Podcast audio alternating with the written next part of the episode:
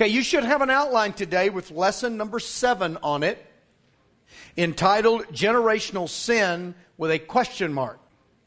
Now, this would not normally be a part of this series.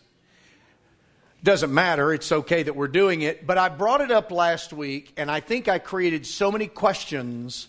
I had a number of you come to me after the class and start asking about generational curses um, and so I, uh, I want us to, to, talk about that today. So we're, we're going to be talking about so called generational curses, which I'll just tell you right now, I don't believe the Bible teaches. But there is such a thing, I believe, as generational sin that we'll, we'll talk about and we'll, we'll clarify what all that means. Uh, last week, when I mentioned it, it, it came out of the story of a little boy who is possessed in Scripture. And then I told you the story of someone that I know who's adopted a late year old. And I can't say that she's possessed, but boy, it gives every sign of it. Then I've had a few of you come up to me on your own and say, you know what? I either know someone that's had an experience like that or I've had an experience like that. So it's more common than we would like to believe. We live in a very spiritual world. We tend to not think about that because it's flesh and blood to us. But remember, Paul says we're not wrestling against flesh and blood, but against principalities and powers. And he goes on to list all these different dimensions of the spirit world. So we are very much in a spirit world, even though we're still in flesh and blood bodies. But we're caught between these two worlds. We're part of them, and we're caught in the warfare that is going on. And that's why I think it's so important that we talk about these things I also want you to know that I, I, I do this with fear and trembling because I'm kind of treading where the ice gets a little thin. There's been so much abuse in the area of demonology and demon possession and generational curses and exorcism and all of that that it's sometimes difficult to separate fact from fiction uh, from just people's emotions that have run away with them and they believe and teach things that can't even be justified by Scripture. So we have to be incredibly careful that we don't speak where the Bible is silent. And, and I know that sometimes we want to know more than the Bible says. Now, that's kind of an oxymoron because most of us don't know but a fraction of what the Bible says, right? But at the same time, there are certain subjects that we just are so curious about and oddly enough, the Bible normally has a lot more to say about those subjects than we think it does. We just don't know how to kind of sift it out and, and, and find it. At the same time, the Bible doesn't tell us everything we want to know. God's intent with His Word was to tell us everything we need to know, not necessarily everything that we want to know. This is why, even though I have very strong beliefs about end time prophecy and all of that, and uh, we, we teach on it. We're not emphatic that we have to be the ones who are right because there are, very, there are numerous orthodox views, even though Paul and I disagree with most of those views. That doesn't separate Christians from non Christian. There's, there's a number of different views. And so we try to be very careful to not be dogmatic when the Bible doesn't give us the, um, the freedom to be. Does, does that make sense? So, anyway, uh, what we're going to be talking about today is one of those. I don't want to call it tangential because it's not a tangent at all, but it's one of those areas that we kind of do so with a little bit of uh, trepidation. I mean, I, I, teach and preach God's word all the time with trepidation because I, I don't want to speak where God hasn't, and I don't want to be silent when God has spoken. So it's just a it's a tall order, and this whole series on demons, fallen angels, is one of those ones where we have to be very careful that we don't get off into anecdotal stuff and people's experience, and you know, because it's uh, it's sometimes not verifiable, not only in just practical verification, but it's not verifiable in Scripture. So, I just want you to to, to be aware of that. Uh, the first thing that I want to do is remind you of this story in Mark chapter 9 about a boy and we're not really sure exactly his age, but they brought a boy to Jesus, and this boy is obviously possessed by demons. And the, the demon would cause him to foam at the mouth, cause him to roll around in convulsions. And uh, Jesus asked the father, How long has this been happening to him? And he said, From childhood. Now, what does he mean by childhood? Well, I think he means early childhood. So, this boy, regardless of what age he is when he's brought to Jesus, had been battling with this possession since he was a little boy. Well, that's kind of spooky, isn't it? Because how in the world could a little boy end up possessed? You know, surely he, he hadn't reached some age of accountability uh, and uh, and been possessed because he had gone off on some horrible sinning streak. So, how in the world does a little boy get possessed? And this is not the only example of this in the gospel accounts. Now, some would want to say, well, that was during the time of Jesus. Well, there's nothing in Scripture that even remotely implies, at least that I'm aware of, that the demons were only that active then and they're not now. Now, they may have learned a lot in the 2,000 years and have learned how to mask what they do. And remember, generally, the demons do not want to show their hand as being the repulsive beings that they are. But Paul tells us they, they disguise themselves and masquerade as angels of light. So just remember that generally the demons don't want to show themselves for what they really are because that, that blows the deception cover. They're far more into the covert actions than they are the overt actions. But this, this is a biblical example of what's going on. Now, then we talked about last week a passage of Scripture uh, that we find in the, the book of Exodus, uh, chapter 20, where we're reading the Ten Commandments, God's top 10, so to speak. There are many more commandments than just the 10, but these are the first 10. And remember, the passage says, God speaking, For I, the Lord your God, am a jealous God, visiting the iniquity of the fathers upon the children to the third and the fourth generations of those who hate me, but showing mercy to thousands, to those who love me and keep my commandments. Now, notice visiting the iniquity of the fathers on the third and the fourth generation. What is it that God meant when he said that? Well, that's what we're going to try to unpack today and see if we can find a biblical response to just exactly what God meant. There are a couple of things, at least I can think of, that he, he could have meant. Uh, and one of them is the consequences of Israel's sin would, would outlast the generation, and Israel would be dealing with the consequences for many generations. Well, that's, of course, true for all cultures. We are now beginning to pay for the sins of our fathers and grandfathers who had begun to turn their backs on the very thing that made America unique protecting our inalienable rights. But since World War II, we've let down the guard, and now we're reaping this terrible harvest. Look at the harvest we're reaping from the Woodstock hippie uh, protest generation, because they're now people like Bill Clinton that had been leading. And look at what a mess. Well, that can that can trans. Uh, uh, uh I'm trying to think of the word. Not transgress, but go across numerous, transcend, thank you. Uh, that can transcend a number of generations. So that could simply be what God is saying. But others believe that he's saying more than that, and that's what we want to talk about. So let's begin this by saying what he is not saying. There's a teaching that's very popular that I don't believe is biblical, and that is the teaching that there's such a thing as a generational curse that a generational curse can be placed on a family, and until that curse is lifted, each successive generation falls victim to that curse. Uh, the uh, the word of faith folks get way way into this, and I understand that even the critical race theory folks are kind of using a a um, hybrid of this but maybe not uh, uh, in, you know, in stressing Scripture. Well, what does the Bible say about God cursing generations? Well, we can go to Ezekiel chapter 18, and there is a very clear passage of Scripture where God is rebuking the Israelites for believing in generational curses. So he says, What do you mean when you use this proverb concerning the land of Israel, saying, The fathers have eaten sour grapes, and the children's teeth are set on edge? In other words, the children are suffering from what the fathers did through some kind of curse.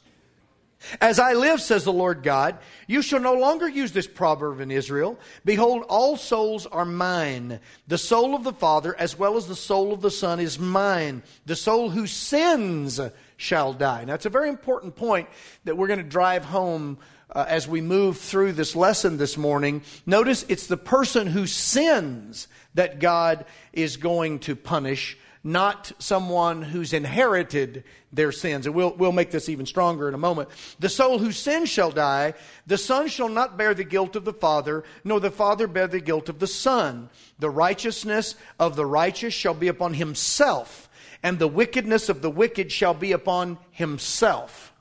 Well, I think, in my opinion, that does away forever with this idea of generational curses, that somehow a witch or a, a male witch that we often call a warlock, but they're basically just all witches, according to Scripture, they could place some kind of curse or a demon could place some kind of curse on a family line, and that line just carries that curse from generation to generation. I do not believe that that is biblical. And so I, I, discount that. Now, let's fill in some blanks here on these bullet points. The first bullet point uh, the curse of sin is passed from one generation to the other. Now, you say, well, I thought you said you didn't believe in general, generational curses. No, I'm talking about the curse of sin.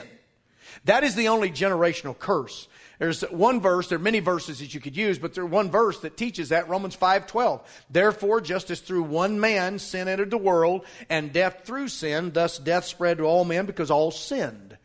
This is the curse of sin, what we often call our fallen nature, our sin nature. Well, if you're, if you're going to call that a generational curse, then yes, that is a generational curse. Adam placed us under the curse of sin. So, in that sense, there is a generational curse. But I do not believe there's a generational curse in that there's a special curse that falls upon a particular family line.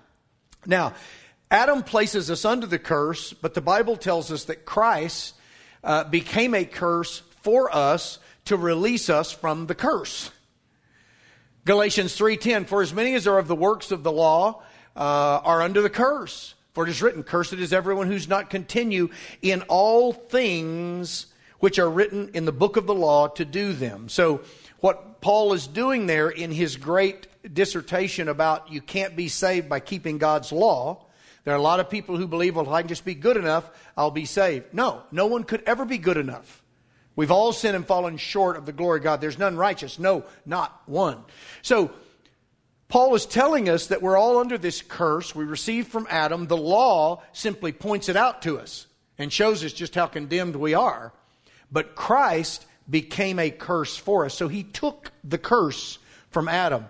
And so when we're in Christ, then we are relieved from the guilt of the curse. Now, for those who are not in Christ, they're still under the curse of Adam. And they will die under that curse and be lost forever. Now, beyond then the general curse of sin, uh, the Bible clearly teaches, we saw it in Ezekiel, but we'll look at some other verses, that children are not responsible for the sins of their parents. Let me give you a couple of passages of Scripture that clearly uh, articulate that. Deuteronomy 24 16. Fathers shall not be put to death for their children, nor shall children be put to death for their fathers. A person shall be put to death for his own sin. And then a restatement of that in Second Chronicles chapter 25 verse 4. So the Bible is incredibly clear that I will not be held guilty or accountable for a sin my father committed or a sin my grandfather committed. I'm not going to have a curse placed upon me uh, because of that. So, therefore, then, this truth comes jumping out of Scripture. Each person is responsible for his or her own sin based upon their own decisions slash actions. So we, we bring upon ourselves judgment or God's discipline if we're believers based upon our own decisions, our own actions. It has nothing to do with someone else. Now let's write another couple of passages down that actually teach that. Uh, we're still in the Old Testament, Deuteronomy 26, 27, and 28. Behold, I set before you today a blessing and a curse. The blessing, if you obey the commandments of the Lord your God, which I command you today, and the curse, if you do not obey the commandments of the Lord. And you say, well, that's Old Testament. Well, that is kind of an eternal truth that would transcend the Old and the New Testament era. The whole concept that we have a choice before us. Jesus said, You're either for me or against me. It's the same thing in the days of Moses and then leading over into Joshua. So it's before us. We can either choose a blessing or a curse. But notice, we choose. Someone else does not choose to put us under some kind of curse. And then if you go to the book of Joshua, chapter 6, verse 18, and you, by all means, abstain from the accursed things. God tells Joshua to then tell the Israelites, lest you become accursed when you take of the accursed things and make the camp of Israel a curse and trouble it. Now, there is a hint there at the very end of that verse that there is a net effect for those who choose poorly and place themselves under a particular curse because of their own decisions and their own actions. Well, that leads us then into what I believe God may be talking about when he says visiting the iniquity upon the third and the fourth generation. Because even though I do not believe in generational curses, I think we've pointed that out. That's not biblical. There is a net effect, though, on succeeding generations if the parents or the grandparents are incredibly wicked or ungodly. There is what appears to be a residual effect. Some of it is just pure logical. Some of it, I do believe, is spiritual. So let's talk about that. This is Hank Hanegraaff. Uh, uh, Hank has had a number of changes in his life over the last few years, and I, I have uh, lost a lot of confidence in him, but he, he's still a brilliant theologian in a lot of ways, and I thought he said it quite well. He says, Scripture clearly communicates that consequences, not curses, are passed on through the generations. So I'll uh, make that distinction. No curses, but there are consequences.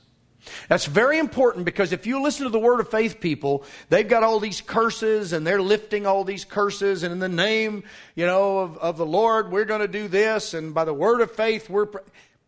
I just don't believe that's biblical.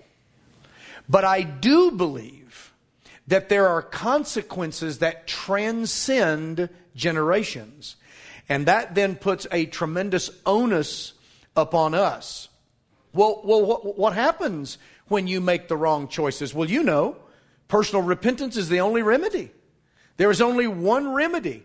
Isaiah 55 7, let the wicked forsake his way, the unrighteous man his thoughts, let him return to the Lord. He will have mercy on him and to our God, for he will abundantly pardon. So notice then, there's no hocus pocus about getting out from under a curse. All we have to do is turn from our wickedness. Repent. This is what John is saying in 1 John 1 9. If we confess our sin, remember the word confess there comes from the Greek word meaning to agree with. It's not just that you're willing to admit it, that's a good thing, but we have to agree with God. It's more than admission, it's agreement. We say, God, I see this like you do. Because here's the problem if we don't see our sin like God sees it, we won't stop it. We just won't stop it. So that's what confession means. Now, if we confess our sins, what is He? Faithful and just to forgive us our sins, to cleanse us from all unrighteousness. So, any kind of a quote curse, if you want to use that word curse, that we've placed ourselves under, real repentance lifts the consequences pretty much, although there can be residual after effect if we've made severely bad choices. And that's what we're going to kind of focus on. So let's go back then to Exodus 20, verses 5 and 6, and look at that highlighted section. Visiting what? The iniquity of the fathers upon the children to the third and fourth generations. What is that? Well, again, I want to reemphasize that is not a curse. I do believe, though, it is speaking of consequences, and some of them are spiritual. Chuck Swindoll, for years, has been a pretty stalwart Bible preacher and teacher. He's more of a teacher, I think, than he is a preacher, but I don't know sometimes where the dividing line is. So, um, but anyway, uh, Chuck is, is a, a prolific author. And I've never read anything of his that I, I, I disagreed with. Uh, you may not be fond of Swindoll or whatever, that's fine. Uh, you know, different strokes for different folks. But, but I, I've just never read anything that was off the wall like Nutso from Chuck Swindoll. And in, uh, in uh, mid uh, in the mid 1980s, in fact, May the 1st, 1984 was when it was first released, he wrote a book entitled You and Your Child. I have often used this book in series that I've preached for the family and how to raise up godly children and what does the Bible say about discipline and spanking and all of that.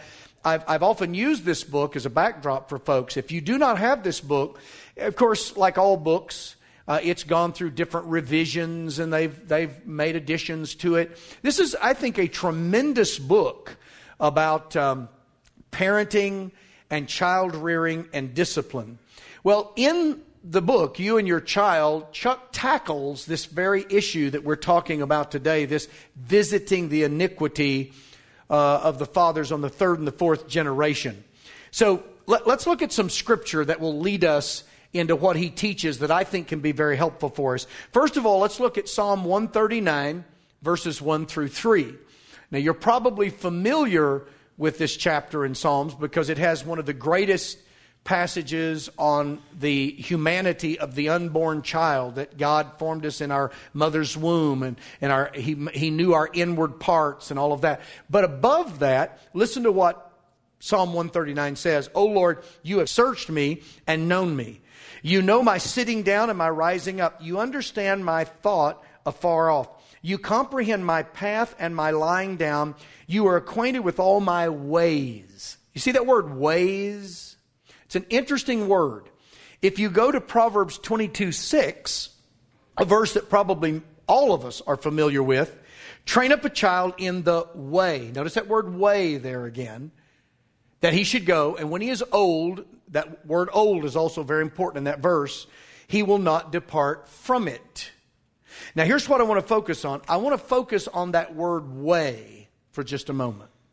Now, I want to quote from, from Chuck in a follow-up study that he did to you and your child entitling the bent, entitled The Bents in Your Baby. We'll come back to that and you'll understand what I mean by bents. Let's, let's read this quote. Just as God was intimately acquainted with David's ways, Psalm 139, so also is he with your child's ways, and I could add our ways. The Hebrew word for ways is the same word used in Proverbs 22 6 and includes every aspect of your child's being. Your child's sitting and rising, its behaviors, ups and downs, moods, comings and goings, pursuits. And even his or her thoughts that are so secret to you are pages of an open book to God. Your child's hair texture, eye color, voice timbre, and body shape, personality, interests, moods, and abilities. God entwines all of these intricate threads in a unique pattern to create the masterpiece that is your child. These characteristics, or bents, now there's the word bents, B E N T S, become more visible over time. Each stage of your child's lifespan, infancy, childhood, adolescence, early adulthood, reveals new features of God's design. Your job as a parent is to fit your training to your child so that it is in keeping with his or her individual gift or bent, B E N T. Like everyone, your child has godly bents and sinful bents. Seeing the bent act, uh, accurately is the first parental task, responding appropriately is the second. Okay, so that was a long quote, uh, but I think it's worthwhile. Then here's a quote from Focus on the Family, I think is also apropos. Common sense tells us that behavior and attitude problems tend to run in families.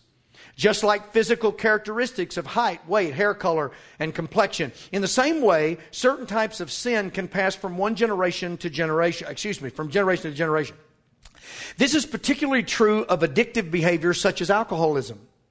Similarly, physical and sexual abuse might become ingrained in the psychological legacy of certain families. However, none of this should be viewed in terms of an irreversible curse. Okay, so you see the distinction that's being made? So it's very, very important that we understand what this word ways, which is the same Hebrew word translated bent. Now, what do I mean by bent? Well, consider a steel bar. If it is straight, it looks like that. If it's bent, it looks like that. Okay? That's a bent bar. Now, when the Bible talks about bents or ways, some of those are wonderful. They're good. But some of them are very bad. We have good ways, we have bad ways. We have good bents, we have bad bents. Our children are a composite of us, their parents. And I don't quite understand it, but I have witnessed through my whole lifetime that there are certain things that seem to transmit beyond physical characteristics. Notice how sometimes a son will almost have the same mannerisms of his father. And how do you explain that? Well, part of it is learned behavior. That's a very important thing. But there's something, it appears more than that. Families, as, as uh, on the Family mentioned, will often have a history of alcoholism or dependency problems. I've seen this. I've watched it as a pastor and having to counsel people. I've looked at people's families and not that I've done, you know, extensive research on their family, but they'll tell me, you know, my grandfather or my grandmother battled with this and my dad or my mom battled with this and now I'm battling with this. There seems to be not a generational curse, again, but there seems to be some kind of spiritual transference. Now, in the end, the Bible makes it incredibly clear nobody can cop out by saying, well, it's my parents. I'm not to blame, it's my parents. No, no, no. Every man, every woman will be judged based upon their actions. But to deny that there is no transference of part of who we are to our children or our grandchildren, I think is just completely illogical. And we're not only ignoring Scripture, we're just ignoring obvious human experience. So, what is this then? Well, I believe that it's found in understanding this word way, which is the same word translated iniquities in Exodus 20 that we read. That I will visit the iniquities of the fathers on the third and the fourth generation. It's the same word as the word bent or bents, plural. So here's the, here's the idea, and I think this is probably what God was getting at. Parents have to be incredibly aware of the fact that their children are not only inheriting certain traits from them, some of them could be spiritual inclinations, but they're learning things from their parents. Do you know one of the reasons why we're now suffering from this mass um, uh, uh, migration from the church of kids that grew up in Christian homes and went to Christian schools and went to Sunday school and all that. Ken Ham wrote his book, Already Gone. If you haven't read that book, I'm telling you, you need to get a copy of that book, Already Gone, especially if you're a parent or a grandparent. You need to read that book. It's not a long read, it's not a technical read, but it's based upon research of a thousand kids that came out of Christian homes and, and churches like this one and, and jettisoned their parents' faith and have rejected Christ. Why? Well, one of the things that they found is that they decided their parents' Christianity was an act, even though it may not have been, because the only time they saw their parents pick up the Bible, or the only time they saw their parents or heard their parents pray was on Sunday when they went to church. Now, it's not that their parents were hellions the rest of the week, but their parents didn't talk about spiritual things during the week. They didn't see their parents reading their Bibles. They didn't hear a lot of prayer. They just saw it on Sunday. So the kids concluded, well, this is a Sunday act. And then Monday through Saturday, they're old, plain old mom and dad. And then we put on our Christian gear and we go back to church on Sunday. Now, some people, it's worse than that because it may actually be an act. And their parents kind of become Jekyll and Hyde. And just as soon as church is over on Sunday and everybody's got the Christian act out of the way, they revert back to a fairly godless kind of lifestyle. Well, the kids pick up on that just, man, they, they are learning machines and they, they draw conclusions really fast. Sometimes conclusions we didn't even mean to send to them. So they conclude, this is an act, I don't need it. That's part of the problem. Parents have not been actively engaged. Let the school do that. Let the church do that. We got a youth ministry. Let that youth minister take care of that. Let the children's minister take care of that. I'm telling you, through, through the years, I've had parents come to me and say, What's wrong with your student ministry? I said, Well, I don't know. I think we've got to pray. No, no, no, no, no. My kids are doing this. My, what's your youth minister doing? They didn't fix this. And I'm thinking, Good grief. That's your job. The job of the youth minister or the children's pastor is to simply augment what you're doing through the week. If we abdicate our responsibility to somebody else that's the professional, the professional, number one, doesn't have the access to your children like you do. And secondly, they don't have the ability to mold your children like you do. You say, Well, I haven't been molding my children much. Yes, you have. Whether you know it or not, you are molding your children and your grandchildren. This is so critical. I, I, I don't know how to stress this more. So when the Bible says train up a child in the way he should go, what he's talking about there is make sure that the proper bents are in your children or you or you teach them to them. And then when they're old enough to depart from it, we'll come back to that in just a moment. So it's very important then that we understand this. So what are bents? They are particular personality traits, learning strengths, and weaknesses. You might add sins. Now you say, well, Dan, I, you know, I, I don't know this third and fourth generation bit. Well, let me give you a biblical example of a particular bad bent following four generations of a family. It's in Abraham. Some of you are already aware of this. If you go, you don't have to turn there today, but if you write this down, Genesis 12, 13 and Genesis 20, verse 2, you find Abraham lying about Sarah being his sister.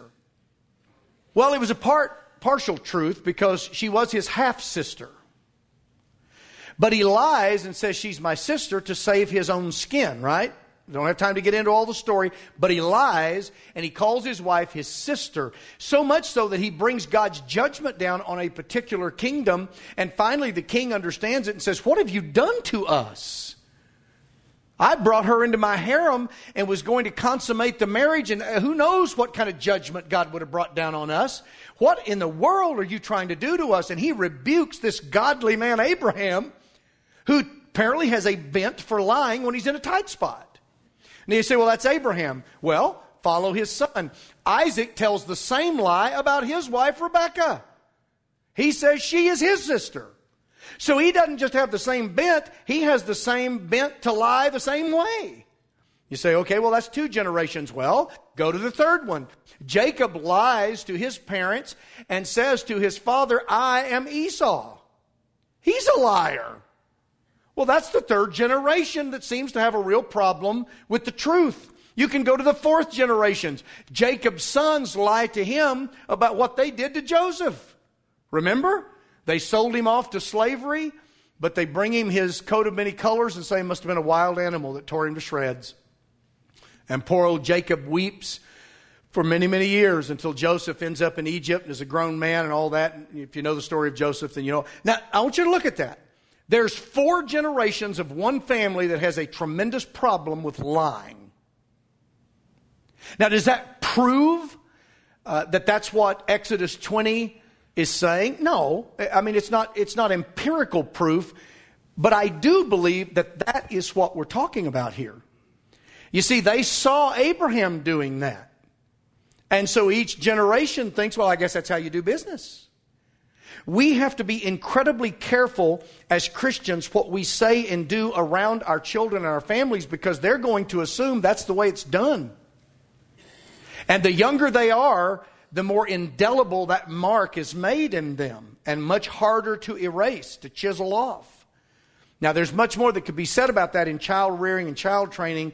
Probably ought to do a series on that eventually, and not to say that we haven't done those in the past, but but this is incredibly important here because I suspect that may be what God was talking about in Exodus 20. Visiting the iniquity of the fathers in the third and fourth generation. Now, any one of those generations could have, by an act of their own will, said, the bent stops here. It stops here. But they had to do that. Now, I don't have time this morning to get into great detail, but my own family has a bent of unforgiveness. Now, I'm talking about unforgiveness and bitterness. So much so that there's family feuds and splits. I can follow it through my, my uh, maternal grandmother, all the way back to at least her mother and maybe to her grandmother. I see, and I loved my grandmother. She was a wonderful lady, but she had this. Not as bad, though, as previous generations. I see it operating in my mother. And I'm not condemning my mother, don't misunderstand, but she battles with this.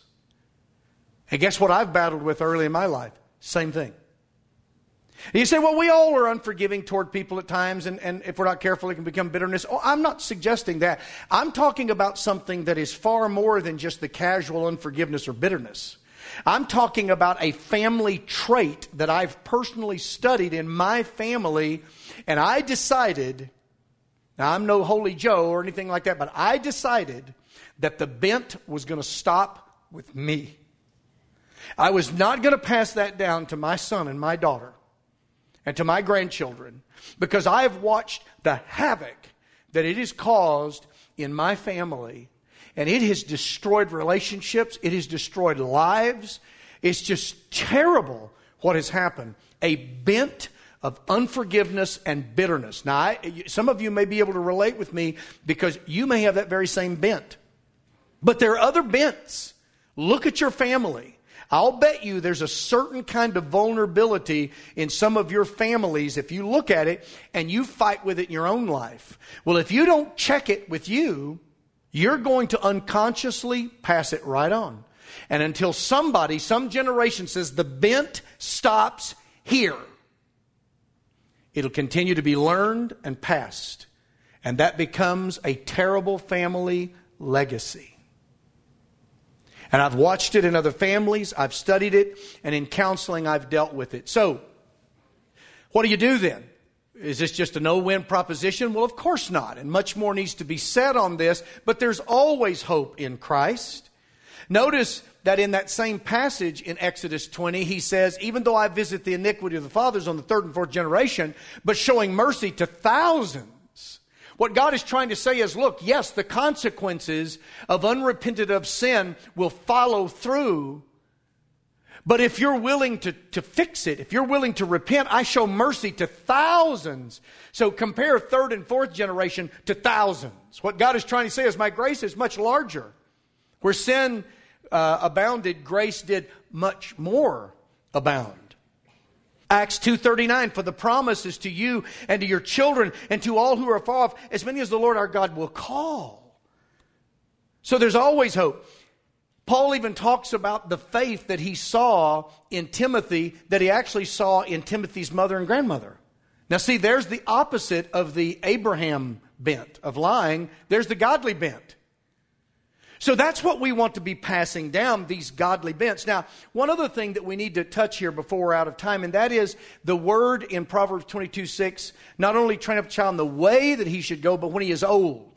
Now, we typically understand that to mean, well, finally they'll come back around to the truth. They may be 94 before they do, but they'll eventually come back to it. Actually, that's not what that word old means in the Hebrew language. Let's go back to Swindoll in his book, You and Your Child. It's very worthwhile. The word old means hair on the chin. I understand the literal Hebrew is bearded one. Now, a man doesn't start growing a beard when he is 90. He begins to grow a beard when he is approaching maturity. The promise is that when your child reaches maturity, when he is ready to leave home, he will not depart from his training.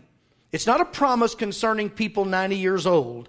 It's a promise for those who, having been trained correctly, there's the key word, are leaving the nest and entering into maturity.